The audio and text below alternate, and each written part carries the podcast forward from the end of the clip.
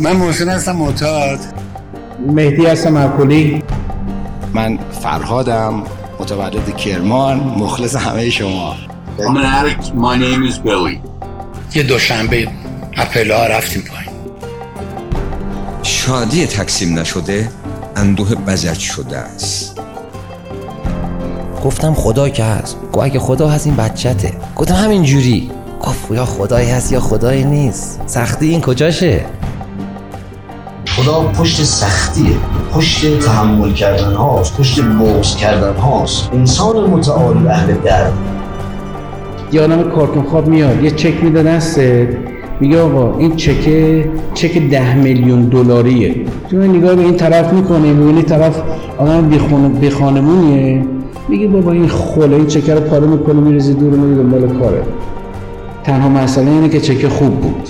چکه چکه خوبی بود. این برنامه ما هم همینجوری مثل چک ده میلیون دلاری میمونه.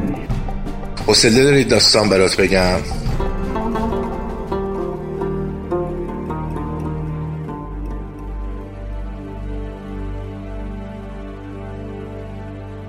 نمی‌تونستم برم اینو بهش بگم.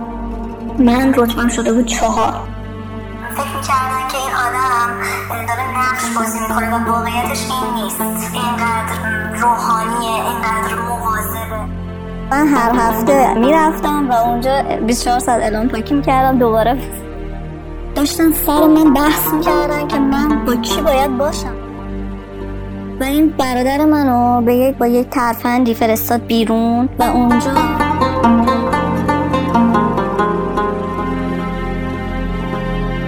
مثل اینکه داشته از اورژانس رد می شده و دیده یه دختر جوانی روی تخت افتاده. تنها دلخوشی من همون جلسه قدم تنها دلخوش دلخوش تنها دلخوش تنها دلخوش تنها دلخوش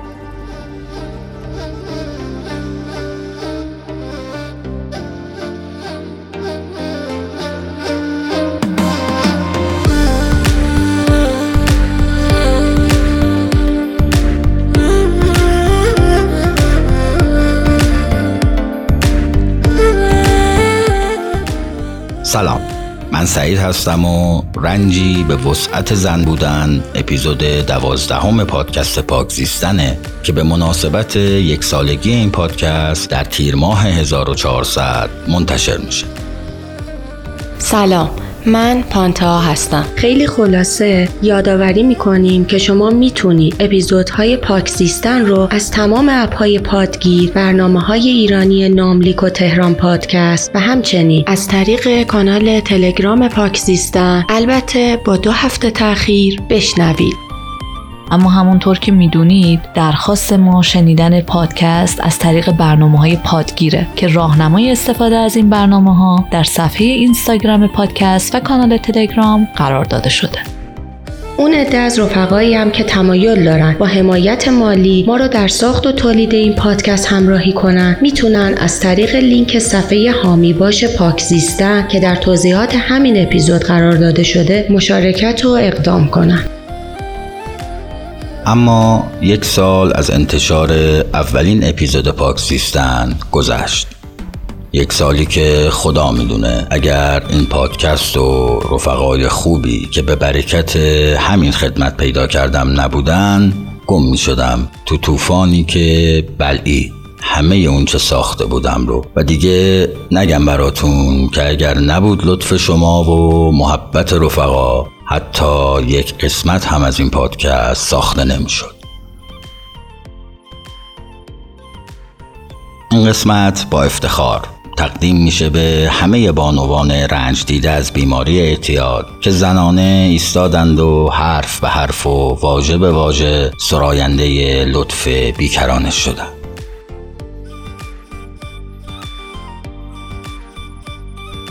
حالا قبل از شنیدن قصه میهمان این قسمت دقایق کوتاه بشنوید از پشت صحنه ضبط این دوازده اپیزود.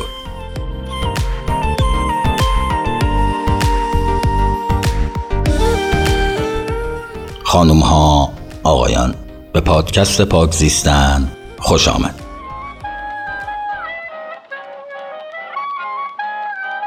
سلام سعید جان خوب هستین؟ ایشون 20 سال پاکی دارن.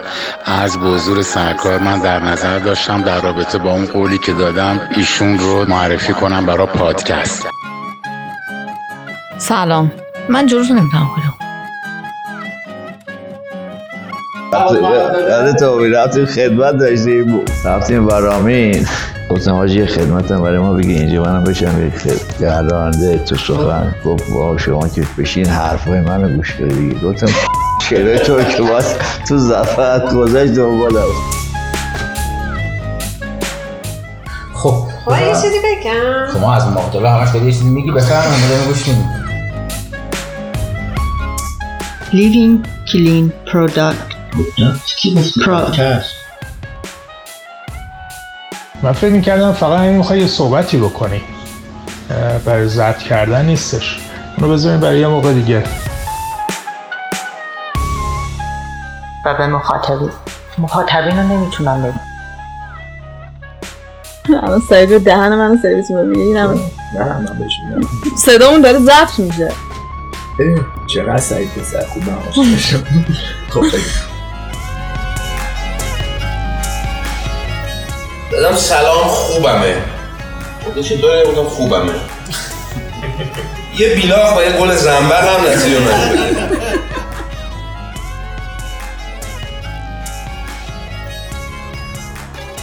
خان سلام این دانلود نمیشه قربان این مشکل داره. می‌رسد به آخرش می‌رسد ناو کولدنت و یه سرده فاری وکسر نرد. نمیشه درست نمیشه. نه اینجا شو که قبلا گفته بودم اصلا این خوبه. پیشنهاد درخواستم. آها پیشنهاد درخواست ما بودیم باش سعید نوکره تیم چطوری بابا؟ خوبی؟ سلامتی؟ خیلی آقایی. نه گرفتم داستانو. در واقع پروندهش به ما نمی‌خوره ها؟ خیلی آقایی تو.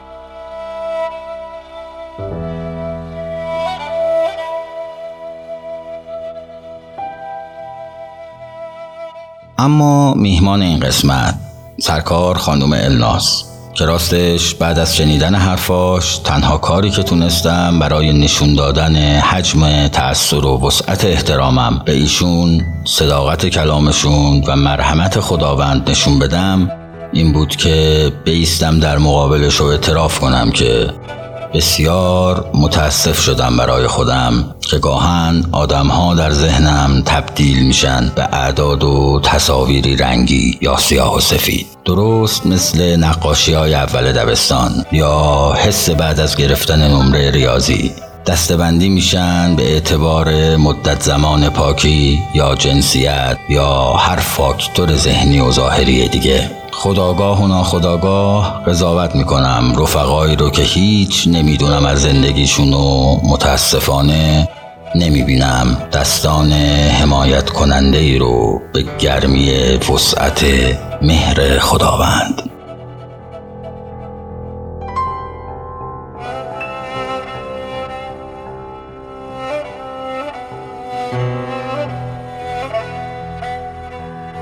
بشنویم قصه الناس رو. یکی بود یکی نبود. جز خدا هیچی نبود. زیر این تاق کبود نه ستاره نه سرود. امو صحرا توپلی با دو تا لپ گلی پا دستش کوچولو. ریش و روحش دو قلو چپقش چپقش خالی و سر دلکش دریای در در باغ و بسته بود. دم باغ نشسته بود. تو پسرات کو لب دریان پسران دخترای نن دریا رو خاطر خان پسران. تفلیا تنگ قلق پر پاکشون.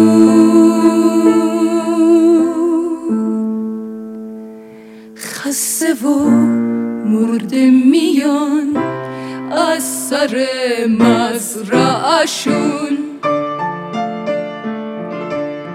تنشون خسته کار. خب النا جان خیلی خوش اومدی. پادکست ها رو که گوش دادی چون با هم قبل صحبت می‌کردیم و روند قصه گویش هم می‌دونی. دیگه ما گوشمون با شماست دیگه. بفرمایید. خب من النازم معتاد. من تو خانواده به دنیا آمدم که خب پدرم از همون بچگی اعتیاد داشت. از کودکیش یعنی اعتیاد داشت و تو دوران جوان جوانیش اینو گذاشته بود کنار. و بعد دوباره وقتی که ازدواج کرده بود به واسطه حالا کارش دوباره این اعتیادش رو شروع کرده بود. و وقتی با مادر من ازدواج کرد بعد از حدود دو سه سال دوباره اعتیادش رو شروع کرد. و مادرم هم بعد از اون با پدرم دوتایی مصرف می‌کردن.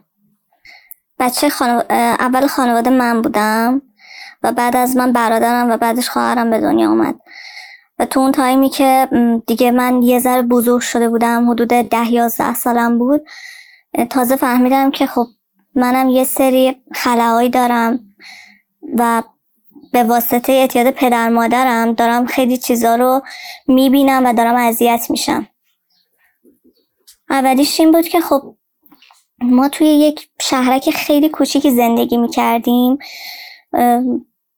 اونجا من یه جورایی انگار که مادر برادرم و خواهرم بودم. هم مادر براشون بودم هم پدر.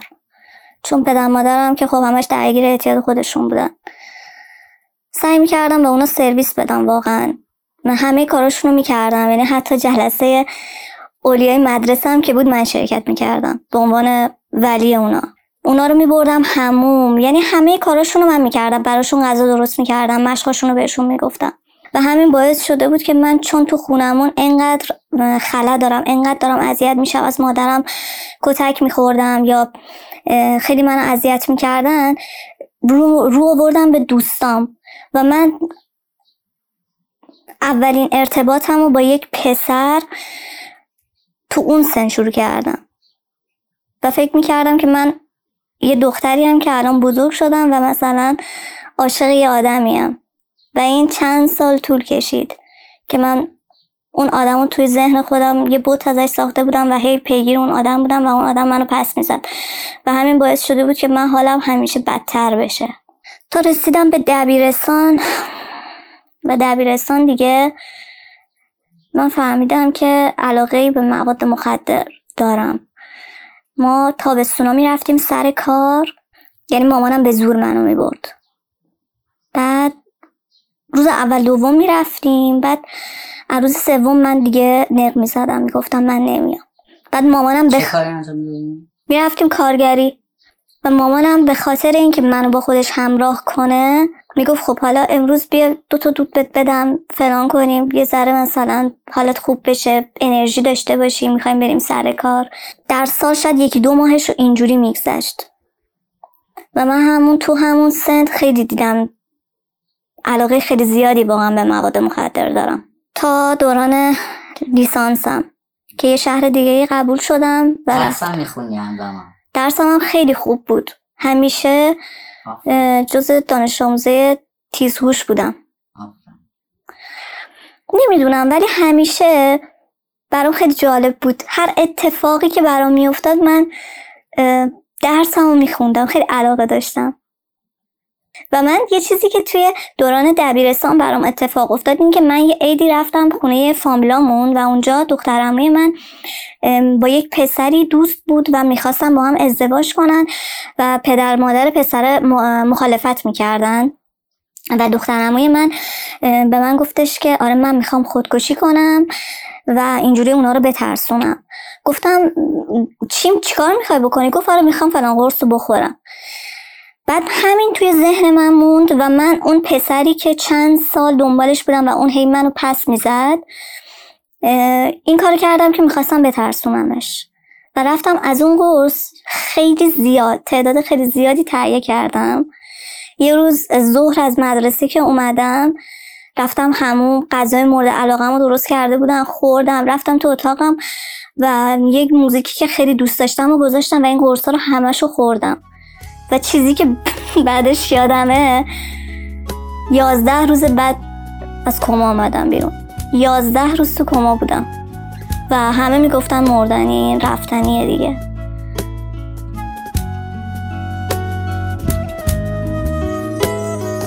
Bu Beni kimse tutamaz. Sen beni tutamazsın Yıldızlar tutamaz. Bir uçurum gibi düşerim Gözlerinden Gözlerin اون روزی که من خودکشی کردم دقیقا یادمه ساعت پنج بعد از ظهر بود. و من تعداد خیلی زیادی قرص خورده بودم و دیگه هیچی یادم نمیاد من تا ساعت دوازده شب با مادرم بحث می‌کردم. حالم بد بوده صحبت می‌کردم. اما هیچی دیگه یادم نمیاد. تا اینکه دیگه دوازده شب من بیهوش شدم. و اینا منو بردن بیمارستان همون شهری که بودیم. اونجا پرستار سوال پرسیده بود از مادرم که خب چه اتفاقی افتاده دختر شما چیکار کرده و اینا. مامانم بهش گفته بود که رفته بوده هموم بعد بهش گفتن که به پدر مادرم گفتن که این ضربه مغزی شده و تا صبح میمیره. و من انداخته بودن رو تخت و رفته بودن فقط مادر پدرم هم اونجا گریه می‌کردن منتظر بودن که خب حالا هر لحظه ممکنه من دیگه تمام کنم. صبح خیلی اتفاقی یک متخصص مغز اعصابی داشت از مثل اینکه داشته از اورژانس رد می شده و دیده یه دختر جوانی روی تخت افتاده. پرسیده که مشکل ایشون چیه و اونا هم بهش گفته که ضربه مغزی شده. و اومده بود من معاینه کرده بود و گفته بودش که ضربه مغزی نشده این تشنج کرده. و منو به زمانت خودش فرستاد یه شهر دیگه با امکانات بیشتر. اونجا من دوازده روز تو کما بودم. یا یازده روز تو کما بودم آره. و جالبیش می‌دونی چیه؟ هنوزه که هنوز این قضیه رو هیچکی نمی‌دونه غیر از خواهرم که من خودکشی کردم حتی اون دکتر. به خاطر اینکه من اون قرصایی که خورده بودم این بستش رو گذاشته بودم زیر بالشم و وقتی که این اینا دیدن حال من بد میشه خواهرم میاد میگرده اتاق منو. با اینکه خیلی اون موقع سنش هم کم بوده. میگرده و می‌بینه که آره مثلا دوتا بسته قرص اینجا هست و اینا رو میره یواشکی میندازه سطل آشغال. و اینا توی معده منم همچین چیزی رو تشخیص نداده بودن چون خیلی گذشته بود. فقط مثلا مادر من یک قرص سرماخوردگی که به من داده بوده همونو تو معده من تشخیص دادن. در میگم هنوزه که هنوزه هیچ کی خبر نداره که من خودکشی کرده بودم.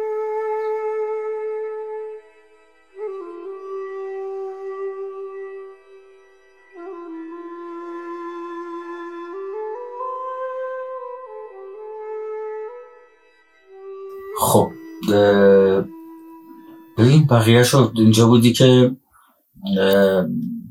توی دبیرستان مادر مثلا برای اینکه تو رو همراه کنه از اینجا شروع شد مصرفه. بریم جلو دیگه چی؟ دیگه من دانشگاه قبول شدم و اینکه خب از اون خونه اومده بودم بیرون یه شهر دیگه قبول شده بودم و احساس آزادی می‌کردم. با اینکه مسافت خیلی زیادی نبود شهر ما تا محل دانشگاهم اما من شاید ماه به ماه هم نمی اومدم خونه و اونجا دوستای مصرف کننده پیدا کرده بودم و با اونا رفت آمد داشتم. و اولین باری که من دیگه فهمیدم که دارم هر روز مواد می‌زنم جایی بود که من با مادرم خیلی دعوای شدیدی داشتم و اینکه اومدم به این آقا گفتم با یک آقای دوست شده بودم. یعنی بهش گفتم که آره من مواد می‌خوام. و این برای من اوورد و من میخوردم همش. از اون مواد استفاده می‌کردم تا اینکه رفتم مسافرت. خورندگی خب میخوردی؟ آره. دست گلتون درد نکنه. بعد؟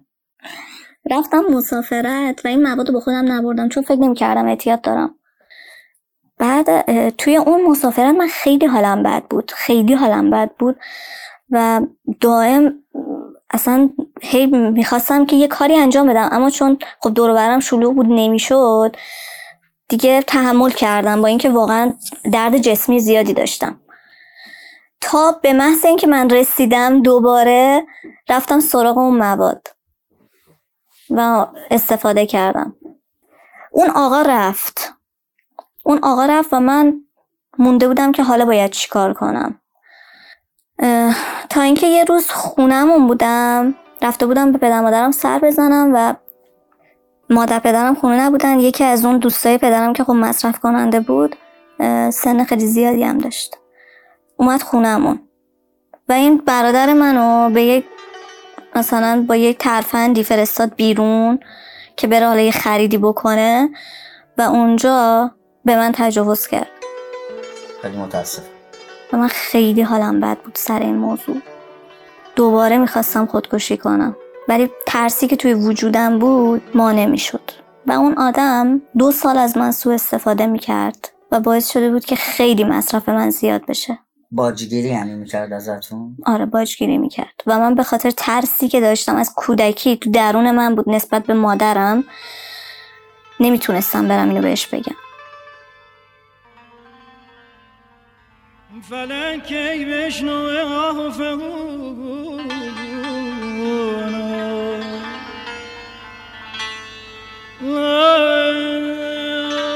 فلکی بشنو آه فغون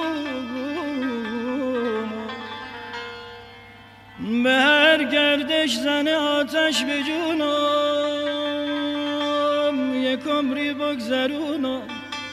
با غم و درد خدا با غم و درد. به کام دل نگرده آسمون و آمده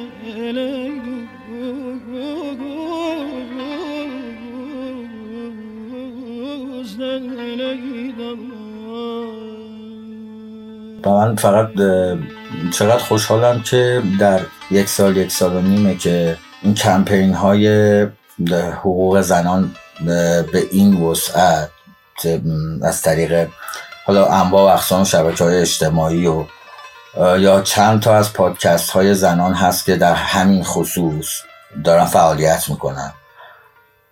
و چقدر دارن آگاهی میدن به آدم ها که دیگه آدما مجبور نشن بابت اشتباه یه آدم دیگه خجالت بکشن یا ترس داشته باشن. یه, یه کمپینی را افتاده بود من نیز من هم اینها که خانم ها می اومدن و از تجاربی که مورد سوء استفاده قرار گرفتن و یا آزار جنسی خشونت های جنسی یا خشونت های کلامی می‌گفتن و من یه روز داشتم اینا رو تو توییتر میخوندم و دیدم که من شاید به عنوان یه انسان درک می‌کنم اینو ولی هیچ وقت نمی‌تونم به عنوان یه زن قطعا نمی‌تونم درد رو کامل درک کنم.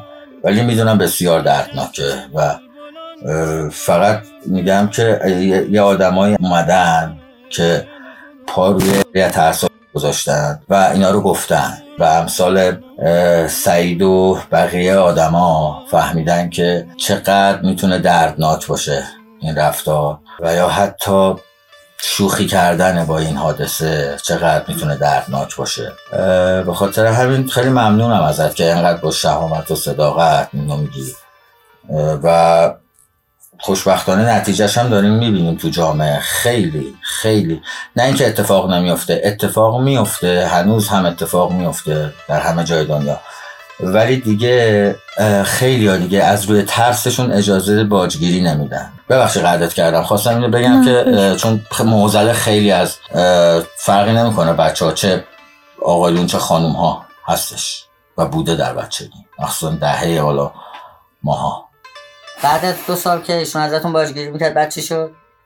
خب تو این دو سال که من خیلی اذیت شدم و واقعا بدترین روزی زندگیم بود به خاطر اینکه این آدم الان که بهش فکر می‌کنم یه جورایی برام غیر منطقی ها. مثلا میگم چرا این کارا رو کردم؟ چرا اینقدر ترس داشتم؟ ولی واقعا تو اون شرایط کار دیگه نمی‌تونستم بکنم.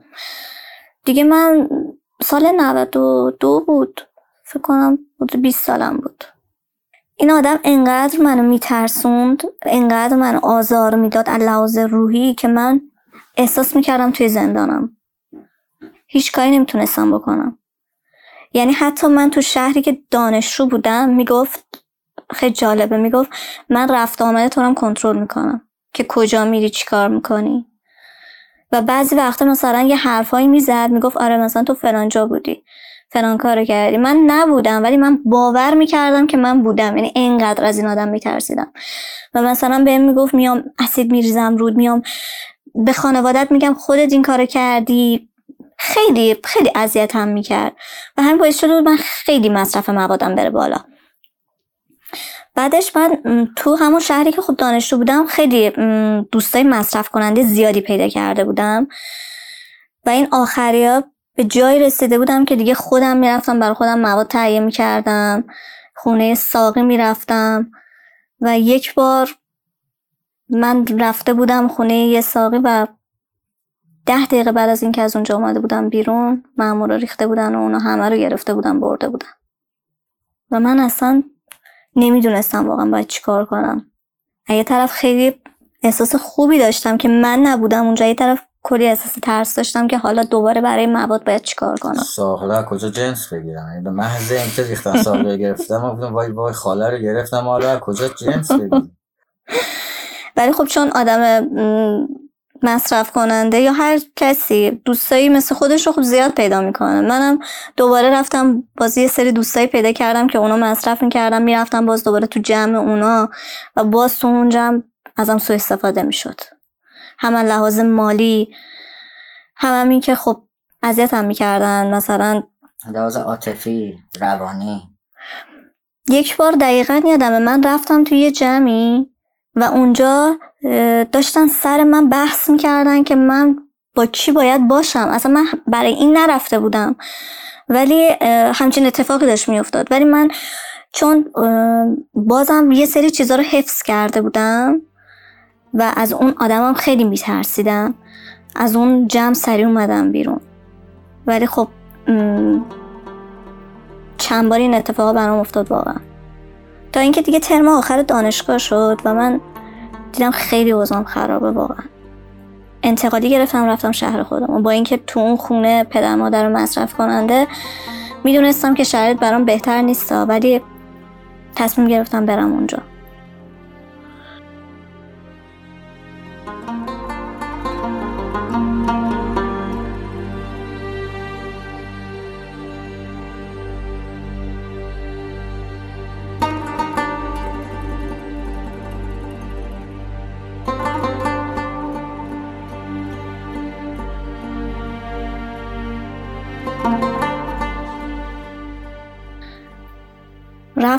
اونجا دوباره مصرف می‌کردم و کارم می‌کردم و تو اون خونه خب اذیتم می‌شدم.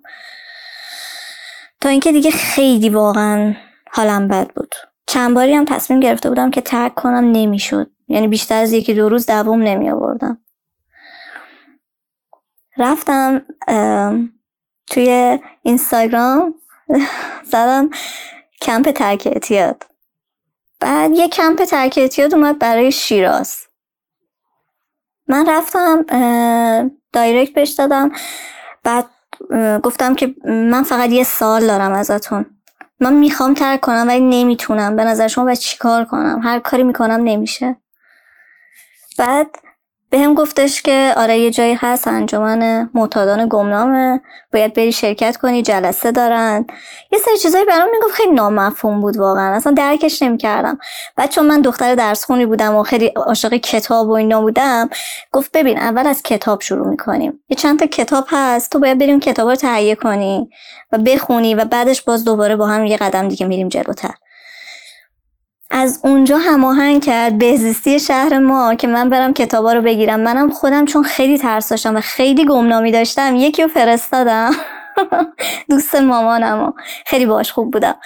بهش گفتم میشه بری این کتابا رو برام بگیری؟ اونم می‌گفت من رفتم اونجا دیدم 50 60 نفر آدمن. همه معتاد تو جلسه بودن. من رفتم اونجا اینم آدم عادی بود.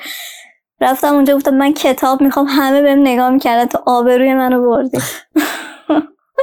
کتابا رو برام گرفت. کتاب پایه و از شیراز شماره یک خانومی که مسئول جلسات شهر ما بود و پیدا کرد و اون شماره رو داد به من.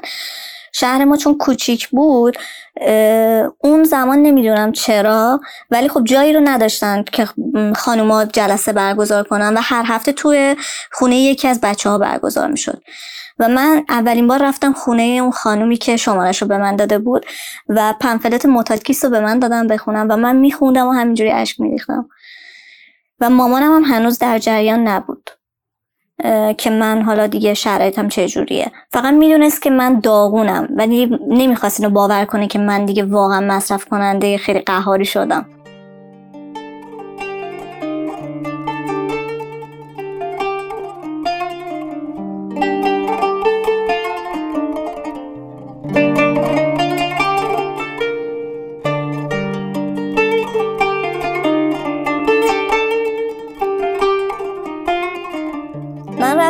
شرکت کردم اون جلسه رو و اون خانومم زنگ زد به راهنماش. راهنماش هم اومد و دوتایی با من. راهنمای اون خانم آقا بود. چون میگم اونجا چون خیلی دیگه فضا آره. این آقا اومد و با من صحبت کرد و من گفتم اوکی من دیگه همش جلسه شرکت می‌کنم و پاک میشم. یه چند باری شرکت کردم و پاکم نبودم و می‌زدم می‌رفتم. این- تا اینکه یه جایی رو گرفتن توی یه مسجدی بود که هر هفته دو بار اون جلسات برگزار می‌شد. و من هر هفته اون دو بار رو می‌رفتم و اونجا 24 ساعت اعلام پاکی می‌کردم دوباره باز. آخرش به من می‌گفتن تو چرا همش 24 ساعتی؟ گفتم واقعا نمی‌دونم چرا نمی‌تونم. و خونمونم از این طرف با مامانم هی بحث دعوا کتک. حتی اون موقع منو کتک می‌زد. و کودکیم خیلی منو کتک می‌زد یعنی از خواهر برادرم خیلی بیشتر. ولی دیگه اون موقع هم که من بزرگ شده بودم یه دختر بالغی بودم بازم کتک میخوردم ازش. تا اینکه مامانم تصمیم گرفت که بره ترک کنه بره کمپ.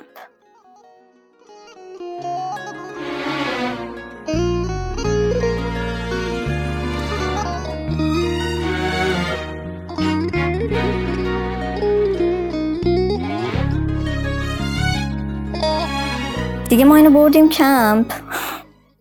تو خود مصرف می‌کردی؟ من آره. دیگه این 15 روز مامان من توی کمپ بود و روز دهمی که من رفتم ملاقاتش به مسئول کمپ گفتم من می‌خوام بیام کمپ. می‌خوام بیام بخوابم. و این رفت بود به مادرم گفته بود و اونجا مامانم مطمئن شده بود که الناز دیگه مصرف کننده حالا تو این تایمی که حالا مامانم کمپ بود من هر شب مواد می‌زدم و گریه می‌کردم هر شب بلا و یادم خواهرم بهم می‌گفت خب چرا می‌زنی که گریه کنی؟ گفتم نمی‌تونم نزنم و نمی‌تونم هم گریه نکنم. واقعا یه احساس خیلی بدی داشتم. دیگه بعد از 15 روز مامانم رفتیم از کمپ آوردیم خیلی بیتابی می‌کرد. رفتیم آوردیمش توی ماشین موقع برگشت بهم گفتش که چند روز دیگه میبرمت کمپ. اونجا بخوابی ترک کنی. گفت فکر نمی‌کردم. واقعا تو یه روزی معتاد بشی. گفتم باشه. اومدیم خونه. یه سری مواد و حالا قرص و اینجور چیزا داشتم. رفتم بهش دادم. گفتم اینا رو بگی. من فردا دیگه این کارو نمی‌کنم. اگر نتونستم بعد منو ببر کمپ. و از فرداش من پاک شدم. مامان من چند روز پاک بود و هر روز می‌رفت پیاده روی. مامان از کمپ آوردی بعد مواد تو بردی دادی به مامان؟ رفت انداخت دور یعنی جلو خودم رفت انداخت دور. ولی خب می‌خواستم چیزی دست خودم نباشه و اون بهم اعتماد کنه. و اونجا خواهر من خب قبلش هم نشونهای اعتیاد رو داشت و اونم علاقه خیلی زیادی به مواد مخدر نشون می‌داد. حتی اون تایمی که مامان منم خب چیز کمپ بود اون با من میشست مصرف می‌کرد و من هیچ درکی نداشتم واقعا که خب چند سال از من کوچیکتر من نباید اینقدر بهش بها بدم یا اجازه بدم جلو من این کارو بکنه. اما این کارو می‌کردیم با هم. مامانم که اومد هر روز خب چهار پنج روز اولش می‌رفت پیاده روی این ور و من روز اول مثلا پاکین بود و خواهرم تا می‌دید خونه خالیه می‌رفت مواد می آورد جلو من مصرف می‌کرد. و من, من چون می‌خواستم که واقعا دیگه پاک بشم فقط زنگ می‌زدم. یک ساعت تمام اگه مامان من بیرون بود من فقط تلفنی صحبت می‌کردم. از خونه بیرون نمی‌رفتی؟ از خونه بیرون شرایطشو نداشتم از خونه برم بیرون. ولی می‌رفتم تو اتاق در رو میبستم و فقط تلفن صحبت می‌کردم. می‌گفتم آره این داره الان مصرف می‌کنه مامانم رفته بیرون من حالم بده. و واقعا دوستای خیلی خوبی داشتم. با اینکه بعضیشون رو هیچ وقت ندیدم. مثلا با یه نفر دوست بودم کرمانشاه. خیلی با هم دوست بودیم و واقعا مثل یه مادر برام بود.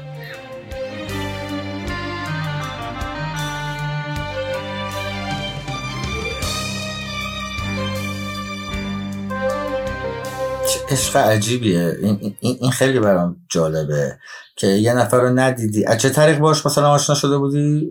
از تو فضای مجازی. یه گروهی برای معتادا بود که بانوان بود و من اد کرده بودن آره. راحت کرده بودن و این آره. دوست مثلا از کرمانشاه بود آره. دیگر ندیده بودین ولی وقت میذاش برای خیلی. توی که اه، 24 ساعت پاکی و داری فکر می‌کنی که بزنی یا نزنی. دقیقا. بعد مامانم بعد از چند روز لغزش کرد. و من خیلی حالم بد شد. مثلا من چهار پنج روز بود که پاک بودم. خب مامانم برای من شده بود یه باور دیگه. و اون باور از بین رفته بود واقعا. خیلی حالم بد بود نمی‌تونم بگم. احساس می‌کردم خودم رفتم زدم. ولی باز انگار یه امیدی داشتم. یه چیزی همش از درون بهم میگفتش که خب تو باید پاک بمونی. اگر تو پاک بمونی مادرت پاک میشه. بذار حداقل تو این خونه تو پاک باشی. همینجوری اومدم بالا یه تایم دو سه ماه گذشت و من هر روز دیگه می‌دیدم که حالا مادرم داره اینجوری مصرف؟ می‌کنه. جلسه جلسه هفته دو روز برگزار می‌شد و من یواشکی می‌رفتم خب؟ ولی یک یک نفر نمی‌دونم کی اومده بود به مامانم گفته بود که دختر شما داره میره تو این جلسات این شهر کوچیکه آبروی شما میره. کجا فهمیده بودن؟ منو دیده بود. خب میگم چون اونجا خیلی کوچیک بود منو دیده بود که دارم میرم تو اون جلسه. و من یک روز که از جلسه اومدم مامان من به شدت با من برخورد کرد. منم بهش گفتم باشه دیگه نمیرم. راهنمای راهنمام که خب آقا بود من با اونم در ارتباط بودم و به هم گفتش که ببین تو می‌تونی این جلسات رو حالا تلفنی یا چه می‌دونم یه شهر دیگه اینجوری شرکت کنی. الان که شرایطشو نداری هم می‌تونی قدم کار کنی قدماتو شروع کنی. من دو ماه پاکی بودم. گفت می‌تونی قدماتو شروع کنی. من تاییدت می‌کنم. اینجوری به من می‌گفت. و من قدمامو شروع کردم. و اینم بهتون بگم. روزی که من پاک شدم خب من سیگار به شدت میکشیدم. روزی دو تا پاکت میکشیدم. و من همه رو با هم گذاشتم کنار. تا چهار ماه پاکیم من سیگارم نمیکشیدم. و بعد اون راهنمایی که داشتم چون رابطمون یه ذره بد شکل شد. رفت توی یک حالت دیگه ای و اصلا این کار درست نیست. دوستم بود و دوستی که پایه است. ما رفتیم مسافرت و اونجا من دوباره لغزش سیگار کردم و فکر می‌کردم خب حالا راهنمام هست. من یه همه چی اوکیه. الان راهنمام دیگه تاییدشو داده دیگه. الان همه چی خوبه. هیچ مشکلی نیست. و از اون مسافرت که اومدم خیلی ضربه بدی بود برام چون دیگه اون باور رو به راهنمام نداشتم. دیگه نمی‌تونستم ازش حال خوبی بگیرم.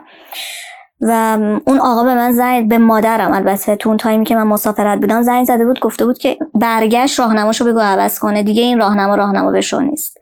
و یه خانم دیگه ای رو به معرفی کرد و واقعا من عاشقشم. الان راهنمام نیست.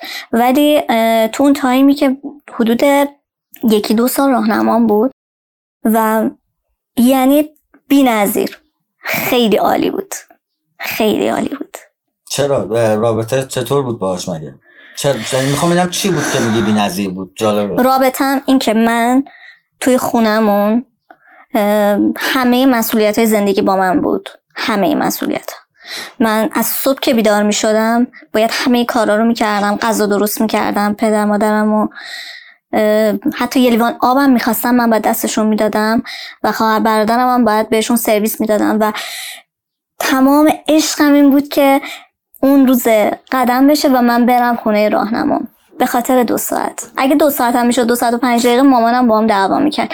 یا بعضی روزا اجازه نمی‌داد که من برم چون درکی نداشت. می‌گفت خب حالا یعنی چی می‌خوای بری این هفته؟ خب نرو. چیزی نمیشه که. گفتم من باید برم. نرم حالم بده. چند بار سر این موضوع با من دعوا کرد. نه می‌خوام ببینم که راهنما چی کار می‌کرد که تو این حسو داشت؟ راهنمام خیلی به من عزت نفس می‌داد خیلی منو تشویق می‌کرد و همه اون نکات مثبتی که تو وجودم بود و خودم نمی‌دیدم اون به من نشون می‌داد. و من دیدم نه من هنوز خیلی جا دارم. خیلی راه هست که نرفتم واقعا خیلی کار هست که نکردم. چون فکر می‌کردم و من تموم شدم. دلمون سرد و سیاس چش امیدمون اول به خدا بعد به شماست. ازتون پوست پیازی نمی‌خوایم. خودتون بسمونین بخش جهازی نمی‌خوایم. بذارین برکت جادوی شما. ده ویرونه رو آباد کنه. شبنم موی شما جگر تشنمونو شاد کنه. شادی از بوی شما مسش همینجا بمونه. غم بره گریه خانم اصلا یه برقی توی چشات و تا, تا قبل از اینکه برسی به این موضوع و داشتی از زندگی تعریف می‌کردی یه حزنی داشت اه، صورتت و اصلا کاملا مشخصه که چه انرژی به تو میده حتی فکر کردن به این اه، راهنما و به این خانوم. و انشالله به هر جا از خدا حفظش کنه. همون گفتم ما یکی دو ماه در سال می‌رفتیم کارگری اون موقعی هم که من پاک شده بودم بازم می‌رفتم چون کارش فصلی بود و مامان من بازم منو می‌برد و من از سر کار خسته میومدم ساعت مثلا چهار پنج میومدم انقدر خسته بودم ولی بازم سریع حاضر می‌شدم. می‌گفتم من باید برم قدم کار کنم قدم دارم. مامانم اصلا میمون می‌گفت تو این همه انرژی رو از کجا میاری؟ می‌گفتم من نمی‌دونم. من باید برم. من انقدر اونجا بهم حس خوبی میده. اصلا یه محیط پر از آرامش. راهنمامو می‌دیدم انگاری که مثلا تو بهشتم واقعا در کنارش. خیلی حس خوبی بود. خدا نگهدارش باشه هر جا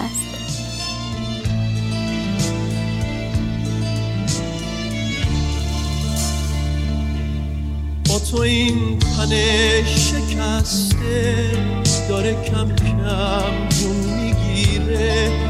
آخرین ذرات موندن توی رکام نمیمیره. با تو انگار تو بهشتم با تو پر سعادتم. من دیگه از من من با اینکه مثلا هفته یه روز خب می‌رفتم قدم فقط کار می‌کردم و همش خونه بودم. دیگه اون دختر شیطونی که خب همش بیرون این طرف اون طرف من دیگه فقط خونه نشین شده بودم. یه کاری رو استارت زدم با دوست پدرم. رفت آمد خانوادگی داشتیم. دوتا دخترا من و دختر ایشون با هم یه کاری رو شروع کردیم. و من تو اون کار شکست خوردم. چون اینقدر بالا نیومده بودم. از لحاظ عقلی اینقدر کامل نشده بودم و صبر رو نداشتم و دوست داشتم همه چی خیلی زود اتفاق بیفته و اون آدمم پدرش من اذیت می‌کرد. یه جورایی مثلا دائم هی منو کنترل می‌کرد. فکر که من دختر خودشم و هی دائم منو کنترل می‌کرد و میومد از این طرف جلوی مثلا پدر مادرم یه چیزایی می‌گفت که اونا من اذیت می‌کردن. خب سر این موضوع من دیگه از اون کار اومدم بیرون و دیگه مطلق خونه نشین شدم. چند ماهی هم اینجوری گذشت؟ یه سوال هست اونو آخر می‌پرسم.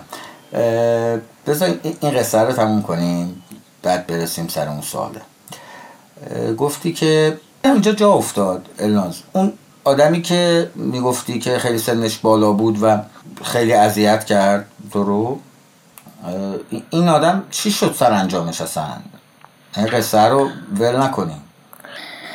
من روزی که تصمیم گرفتم که پاک بشم حدود 20 روز گذشت و خب مادرم هم لغزش کرده بود و خواهرم هم مصرف می‌کرد و اومد جلوی من اقرار کرد که من دارم هر روز مصرف می‌کنم. و من دیدم از یه خانواده پنج نفره چهار نفر الان درگیر اعتیادم و حدود 20 روز پاکی داشتم که رفتم به دوست مادرم چون نمی‌تونستم به خود مادرم بگم واقعا. رفتم بهش گفتم. گفتم این آدمی که هر روز داره میاد خونه ما و جلوی پدر مادرم به من منو عمو خطاب می‌کنه و این همه میگه الناز جای دخترمه چه می‌دونم هواشو دارم اینا. این آدم داره از من سوء استفاده می‌کنه و داره من اذیت می‌کنه و من بارها می‌خواستم خودکشی کنم و چون یه تجربه داشتم و خیلی ترس داشتم چون من خیلی روزای بدی رو گذروندم. حتی وقتی که بیمارستان اومده بودم من نمی‌تونستم تا چند ماه گریه کنم حتی. من تو ICU که بودم از شیش نفر چهار نفرمون فو- فوت شده بودن و من و یک نفر دیگه فقط زنده مونده بودیم و پدر مادرم پیر شدن تو همون چند وقتی که من توی ICU بودم. واسه همین من یه ترسی داشتم و نمی‌تونستم واقعا دیگه تحمل کنم. رفتم به دوست مادرم گفتم و گفتش که okay تو یکم دیرتر بیا خونه من میرم باش صحبت می‌کنم. و من اون روز دیرتر اومدم خونه. اومدم ولی دیدم مامانم داره گریه می‌کنه. و فقط بهم گفت چرا به من نگفتی؟ چرا این همه سال صبر کردی؟ از چی میترسیدی؟ من اصلا نمی‌دونستم واقعا باید چی بگم. انگار که اون مواد همه چیز از من گرفته بود و من نمی‌تونستم. به محض اینکه اون مواد رو گذاشتم کنار اون شجاعت رو به دست آوردم. با اینکه مادرم هنوزم اون موقع به من اطمینان نداشت که خب من پاک شدم چون من یه داستان جالبی که داشتم بود که من چند بار تصمیم گرفته بودم پاک بشم و دردای وحشتناکی میومد سراغم و بیشتر از یکی دو روز دوام نمی آوردم. ولی به محض اینکه اون موادی که دستم بود و رفتم دادم به مادرم من هر روز بعدش با مامانم می‌رفتیم بیرون. هر روز. یعنی کوچکترین دردی من نداشتم. و مامانم شک داشت بهم دیگه. می‌گفت تو داری یه کاری می‌کنی؟ و علکی داری این حرف رو می‌زنی. می‌گفتم به خدا همچین چیزی نیست. من هیچ کاری نمی‌کنم ولی اینقدر حالم خوبه. و مامانم چون شبا می‌دید که من موقعی که خوابم مثل اینکه تو خواب ناله می‌کنم یه ذره خیالش راحت شده بود. و بعد مامانم می‌خواست بره دست اون آدم شکایت کنه ولی میگم چون اونجا شهر خیلی کوچیکیه خودم ازش خواهش کردم که این کارو نکنه چون که تنها میگم یکی از اه، چیزهایی که باعث میشه این اتفاقات هی تکرار بشه تکرار بشه همین معذوریت هایی که آدم ها نه صرفا در ایران ها در همه جای دنیا اه، گاهن باهاش روبرو خب بذار دیگه بیشتر از این ناراحتت نکنم و بگذریم ازش. و باز این هم یکی از برکات ترک مواد بود دیگه برای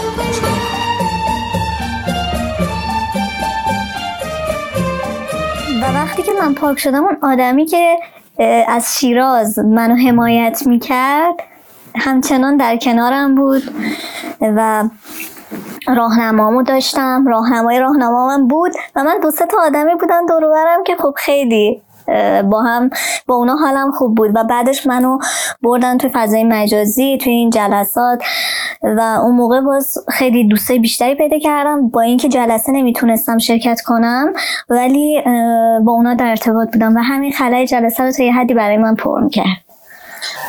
خب اینم تو برنامه چه اتفاقی افتاد؟ اینجا رسیدیم که تو خونه نشین شدی کامل یه شکست حالا کاری داشتی؟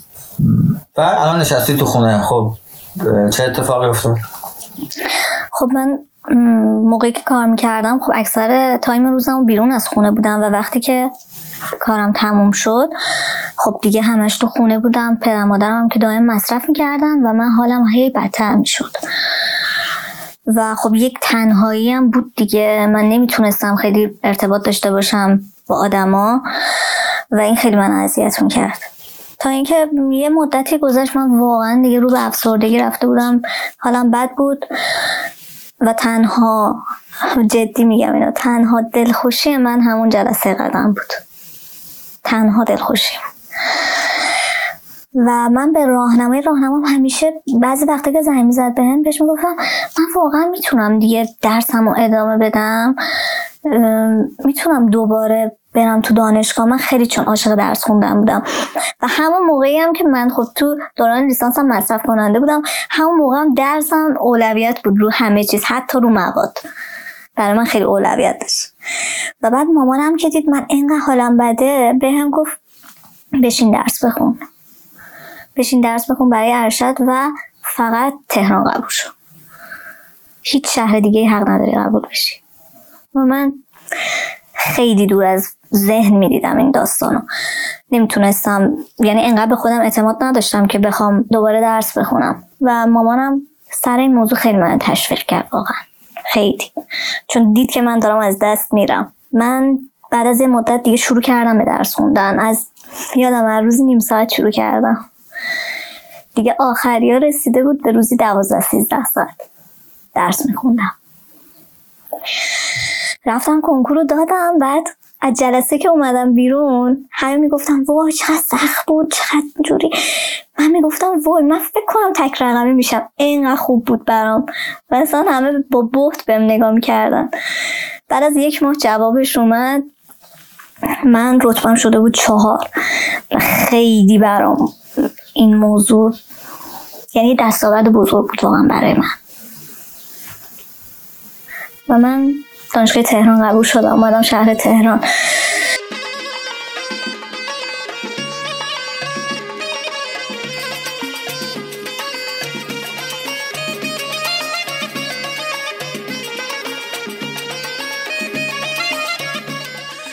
به محضی که اومدم اینجا اولین کاری که کردم این بود که سراغ جلسات رو گرفتم. رفتم جلسه. یادم روز اولی که رفته بودم جلسه اینقدر حالم خوب بود. احساس می‌کردم اومدم تو خونه واقعیم. اینقدر حالم خوب بود و همه بچه ها کلی به هم خوش آمد گفتن. خیلی خانوماشون واقعا با عشق منو بغل می‌کردن و خیلی حس خوبی بود. و من دیگه وقتی که دیگه جلساتم رو روال افتاد شروع کردم به کار کردن در کنار درس خوندنم. و در این بین خواهر من دائم تو لغزش بود. و من همه توجه هم به خواهرم بود که چیکار کنم چیکار کنم برای خواهرم که پاک بشه. خودتو مسئول می‌دید یعنی توی جلسات میگن که در حقیقت تو مسئول هنوز یعنی بخواستی کنترل کنی خواهرتو یعنی اون موقع آره. می‌خواستم فکر می‌کردم من مقصرم. می‌دونی چرا؟ چون من چند ماه پاک بودم و یکی از فامیلامون فوت شد و پدر مادرم رفتن یه شهر دیگه و من و خواهرم تنها بودیم توی خونه و خواهرم به من اصرار می‌کرد که برو برای من مواد بخر. و من به آدمایی که مثلا چند ماه اونا رو گذاشته بودم کنار شماره هاشون رو حتی توی گوشیم پاک کرده بودم دوباره زنگ می‌زدم و مجبور بودم برم برای خواهرم مواد بخرم. و من می‌دیدم که خب من اشتباه کردم و خیلی کنترلش کردم بیشتر از همه خودم اذیت شدم. اونجا هی سعی داشتم که وصلش کنم به جلسات و میومد شهر خودمونم میبردمش پیش راهنمام.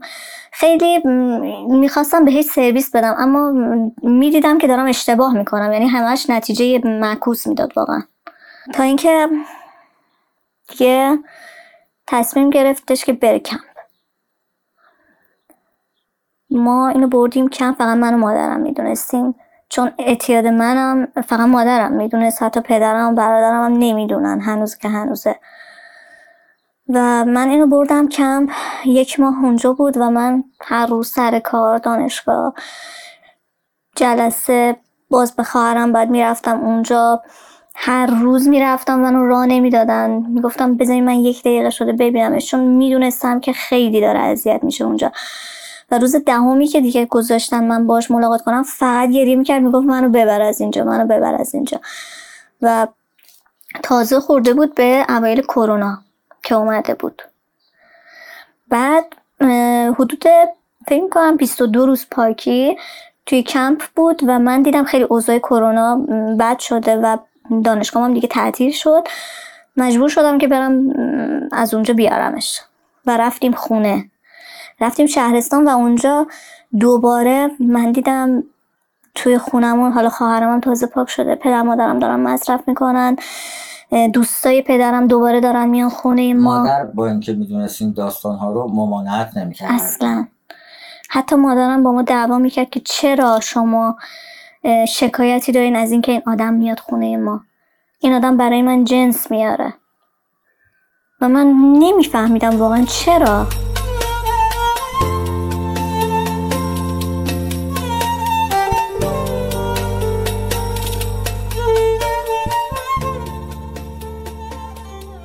حالا بماند که چقدر ما دعوا کردیم چقدر مادرم به من فوش می‌داد منو تحقیر می‌کرد یا حرفای زشتی بهم می‌زد ولی باز من برای خواهرم ایستادم در مقابلش.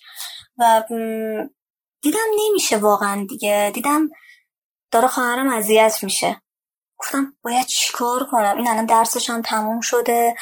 خب مجبوره تو این خونه بمونه و شاید آینده ای که در انتظارشه میشه گذشته ما و من دوست نداشتم اتفاقایی که برای من افتاده برای اون بیفته. تصمیم گرفتم بیارمش پیش خودم. و اووردمش پیش خودم اووردمش تهران و اینجا خب تصمیم گرفتیم که با هم دوتای زندگی کنیم. یه چند ماه که گذشت دیدم خیلی حالش بده باز و دوباره لغزش کرده بود.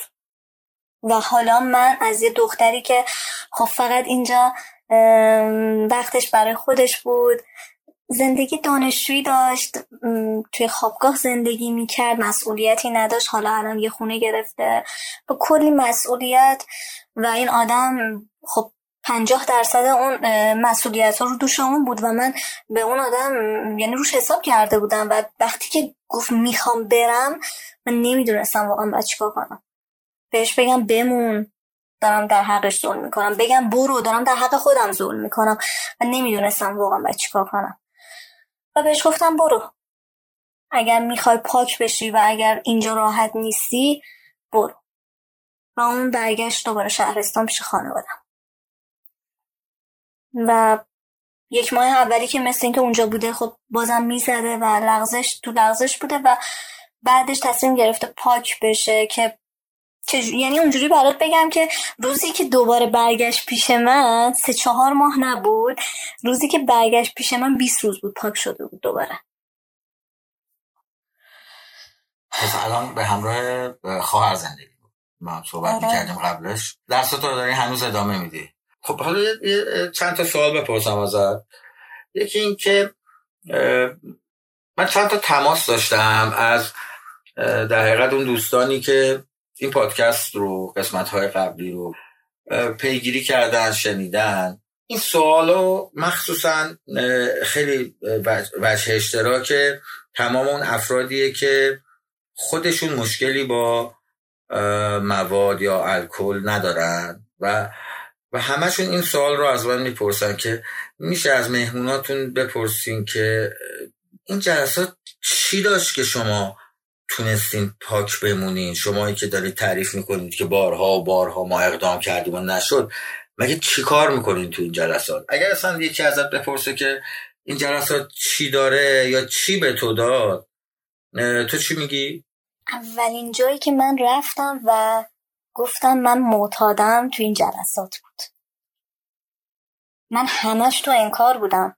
و وقتی اونجا دیدم همه با شهامت دارم میگم من معتادم خب این شهامتم من به دست آوردم که بگم آقا منم معتادم. و وقتی پذیرفتم حالا به فکر چاره افتادم که خب الان باید چیکارش کنم؟ و یه عشقی انگار بین بچه هاست انگار همه با تو بودن توی زندگی. اصلا وقتی داستان زندگیشون رو تعریف می‌کردم می‌گفتم چقدر اینجا شبیه منه چقدر این حسی که الان داره میگه چقدر من درکش می‌کنم واقعا. خیلی برام جذاب بود. و وقتی نشریات رو میخوندم خیلی برام جذاب بود. من کتاب های کتاب رو اون موقعی که به جلسات دسترسی نداشتم خیلی خوندم. خیلی میخوندم و هر بار گریه می‌کردم و لذت میبردم واقعا. من اینو اضافه کنم به حرفت یه آقای دکتری هست. یه روزی ورکشاپی برگزار شده بود در خصوص معنای زندگی. که آدما چه کار می‌تونن بکنن که زندگیشون معنای فراتر از صرفا زیستن پیدا کنن. و از ایشون دعوت کردن م، که بیاد یک مقداری حرف بزنن بعد از سالها دنبال معنای زندگی گشتن ایشون با اون لحجه شیرین آذریش وقتی ازش می‌پرسن که ما چی کار کنیم که من محول کتابخانی و یک حتما داوطلبانه در یکی از مشکلات جامعه جامعه نه مشکل خانواده فقط اون اول مقدم مقدس انجیو. یا انجمنهای غیر دولتی یا باید تشکیل بشه یا بشه تو این انجمنها فعالیت کرد داوطلبانه و رفت اونجا یاد گرفت با دیگران تحمل افکار دیگران خودش جز معنی دادن به زندگیه باید بتونیم همدیگه رو تحمل کنیم. همه نباید مثل ما باشن و من فکر کنم اینا کمش می‌کنه. ما هنوز ببینید ما سمفونی نداریم. ما تش تولیدی نفت تش مسئله جنگ نمی‌دونم. تک نوازان ما سمفونی نداریم. ما با هم هم نوا بشیم. و اینا خیلی مهمه. ما همش هنوز تچ روی می‌کنیم. و من فکر کنم معنا در همین زندگی چه یه بود اجتماعی پیدا کنیم. انسان بالاخره موجود اجتماعی است دیگه. ما معنا را در جمع می‌بینم نه در فردیت. چه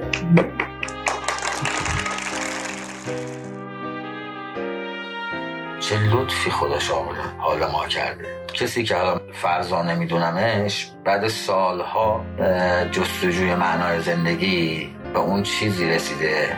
که من پس از سالها مصرف مواد بر حسب فقط و فقط لطف خدا دارم اون کاری رو می‌کنم که ما خیلی وقتا خودمون انقدر مشغول این بر اون بر میشیم یادمون میره برای چی میشه.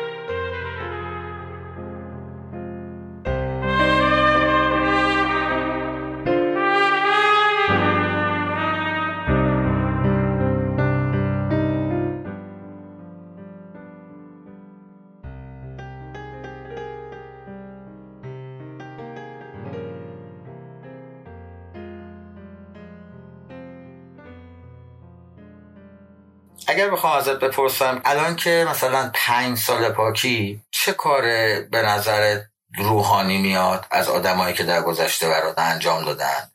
آره از دوتا آقا. م، من همیشه خدا سپاسگزارم واقعا.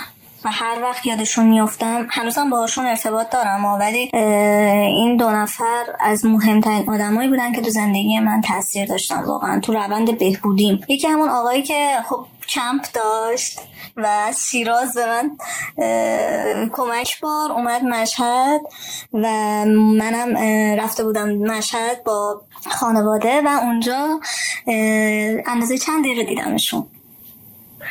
و خیلی خیلی حس خوبی داشتم وقتی که دیدمشون. و یکی هم راهنمای راهنمام بود که یه آقایی بود که خب آخرای مصرفم من با این آدم صحبت می‌کردم و خیلی به من کمک کرد. و یک روز من مادرم رو برده بودیم کمپ دیگه و خونه ما کسی نبود فقط من و خواهرم بودیم و به خواهرم هم گفتم برو بیرون. و ایشونو گفتم بیا خونه ما. می‌خواستم که یک تاییدی بگیرم از راهنمام به خاطر اینکه فکر می‌کردن که این آدم داره نقش بازی می‌کنه و واقعیتش این نیست که اینقدر روحانیه اینقدر مواظبه. و فقط یادم به هم می‌گفت تو داری مصرف می‌کنی و این به خاطر مصرفته که داری این رفتار رو انجام میدی وگرنه تو اینجوری نیستی. حرفشو من بعدها فهمیدم و ازش خیلی تشکر کردم. و به خاطر همینی که هنوزه که هنوزه بعضی وقتا که از همه جا خستم و واقعا احساس می‌کنم هیچ راهی نیست به هیچ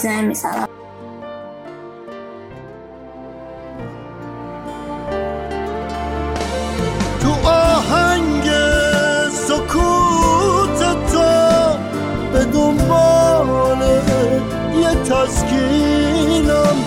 صدایی تو جهانم تصویر می‌بینم مصرف می‌کردی یا نه تازه وارد بودی. من جلسات می‌رفتم دیگه قبل اینکه مادرم هنوز در جریان باشه و مصرف می‌کردم. می‌گفتم می‌رفتم جلسه می‌گفتم 24 ساعت پاکم هی می‌رفتم می‌زدم و مادرم رو که بردیم کم من هی می‌زدم هر روز می‌زدم و گریه می‌کردم. اون چیزی که قبلش برای من داشتین می‌گفتین و گفتین که به چه طریق چقدر نگران کردین؟ ایشونو که من مثلا اینجوری اونجوری دارم خالی بسته بودیم دیگه براش که دارم کار می‌کنم. و اومد و من من به عنوان یه مرد دارم میگم که بسیار کار بزرگی کردم و صرفا خدمت باید بشه که یه همچین رفتاری صورت بگیره. اینو من خیلی دیدم و خیلی دوست دارم بگم چون خودم تجربه کردم. ببین من وارد انجمن که شدم خب اولین آقایی که دیدم ایشون بود و من هنوز تو مصرف بودم و وقتی که این رفتار رو با من کرد اون لحظه ناراحت شدم ها. ولی به محض اینکه پاک شدم دیدم چه کار بزرگی در حق من کرد و چقدر به من برای من ارزش قائل شد چیزی که من واقعا نمی‌بینم تو آدمای دیگه من روز اولی که اومده بودم تهران و جلسه رفتم خب خیلی بچه ها به من لطف داشتن و دوست داشتن که خب من باهاشون یکم احساس خودمونی تر راحت تر باشم تو جلسه بتونم مشارکت کنم. ولی بعد از یک مدت دیگه این فضا نبود و یه جوری شد که احساس می‌کردم خب آقایونش حالا نمیگم همه واقعا ولی بعضیشون واقعا به چشم یک تازه وارد چون به من نگاه می‌کردن چون من تازه وارد جلسه شده بودم و می‌خواستن از سو استفاده کنم و این خیلی من اذیت می‌کرد. خیلی سخته. برای یک خانومی که دچار اعتیاد بوده و تو دوران مصرفش هزار تا آسیب دیده و خیلی اتفاقای بدی قطعا براش افتاده. و الان داره یه جایی میره که احساس می‌کنه اونجا خونشه و باید حالش خوب بشه. وقتی که جلسه تموم میشه تو با حال بدی وقتی میای بیرون خیلی حس بدیه. وقتی تو جلسه می‌بینی نگاه سنگین یک نفر روی توه. بیرون از جلسه می‌بینی هزار تا حرف دارن می‌زنن. این خیلی اذیت می‌کنه آدمو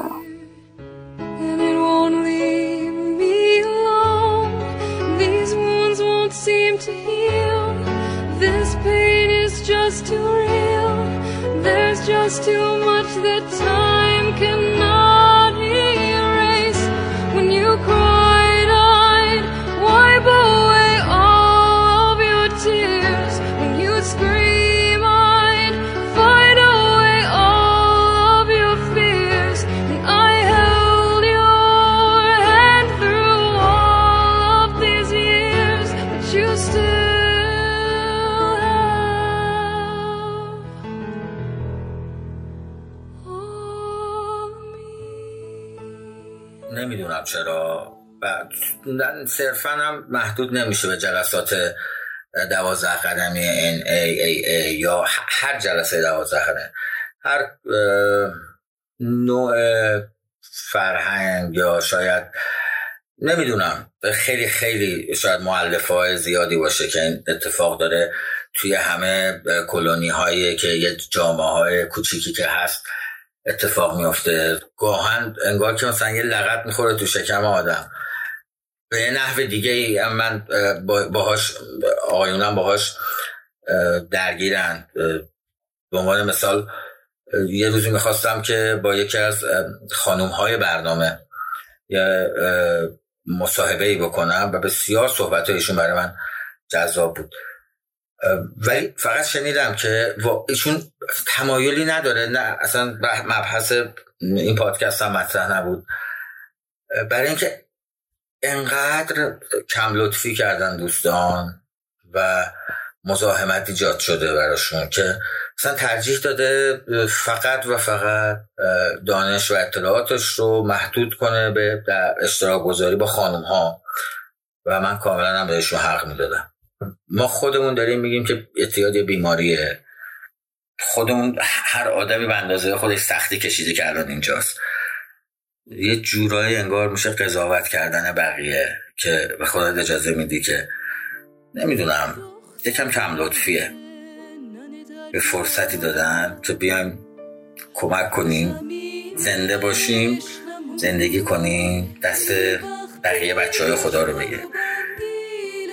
ای- این کار خیلی شاید اسم داشته باشه ولی قطعا اسمش کمک کردن به بچه های خدا نیست. آخه می‌دونی هر آدمی که میاد توی اون جلسه یک صندلی مال اونه دیگه.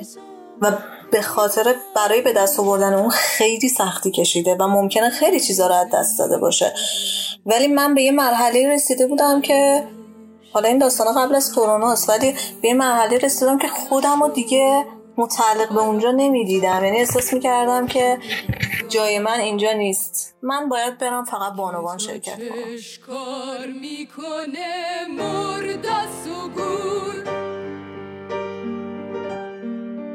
نامیدی چه امیدی؟ به خدا حیف امید. نه چراغی چه چراغی چیز خوبی میشه دید. نه سلامی چه سلامی همه خون تشنه هم. نه نشاتی چه نشاتی مگه راهش میده غم. داشت کل مرد لوتی ته خندق تو قوطی توی باغ بی بی جون جمجمک بلگ خزون. دیگه ده مثل قدیم نیست که از دور می‌گرفت. ناشا میگن دنو میپوسن و های دار قاتل بیچاره همون جور تو هوا چشم میدوزه. چی میجوره تو هوا؟ رفته تو فکر خدا برادر. اصلا خیلی کلیتر بگیم. وقتی یه رفتاری که تو گفتی صورت می‌گیره کمترین آسیبش اینه که ما مجبور میشیم به خاطر اینکه جلساتمون آسیب زننده نباشه جلسات رو تفکیک کنیم. و وقتی جلسات تفکیک میشه در حقیقت داریم از یه قشری فرصت استفاده از اون تجارب و سهولت دسترسی بهش رو داریم می‌گیریم. خب حرف آخر ناز.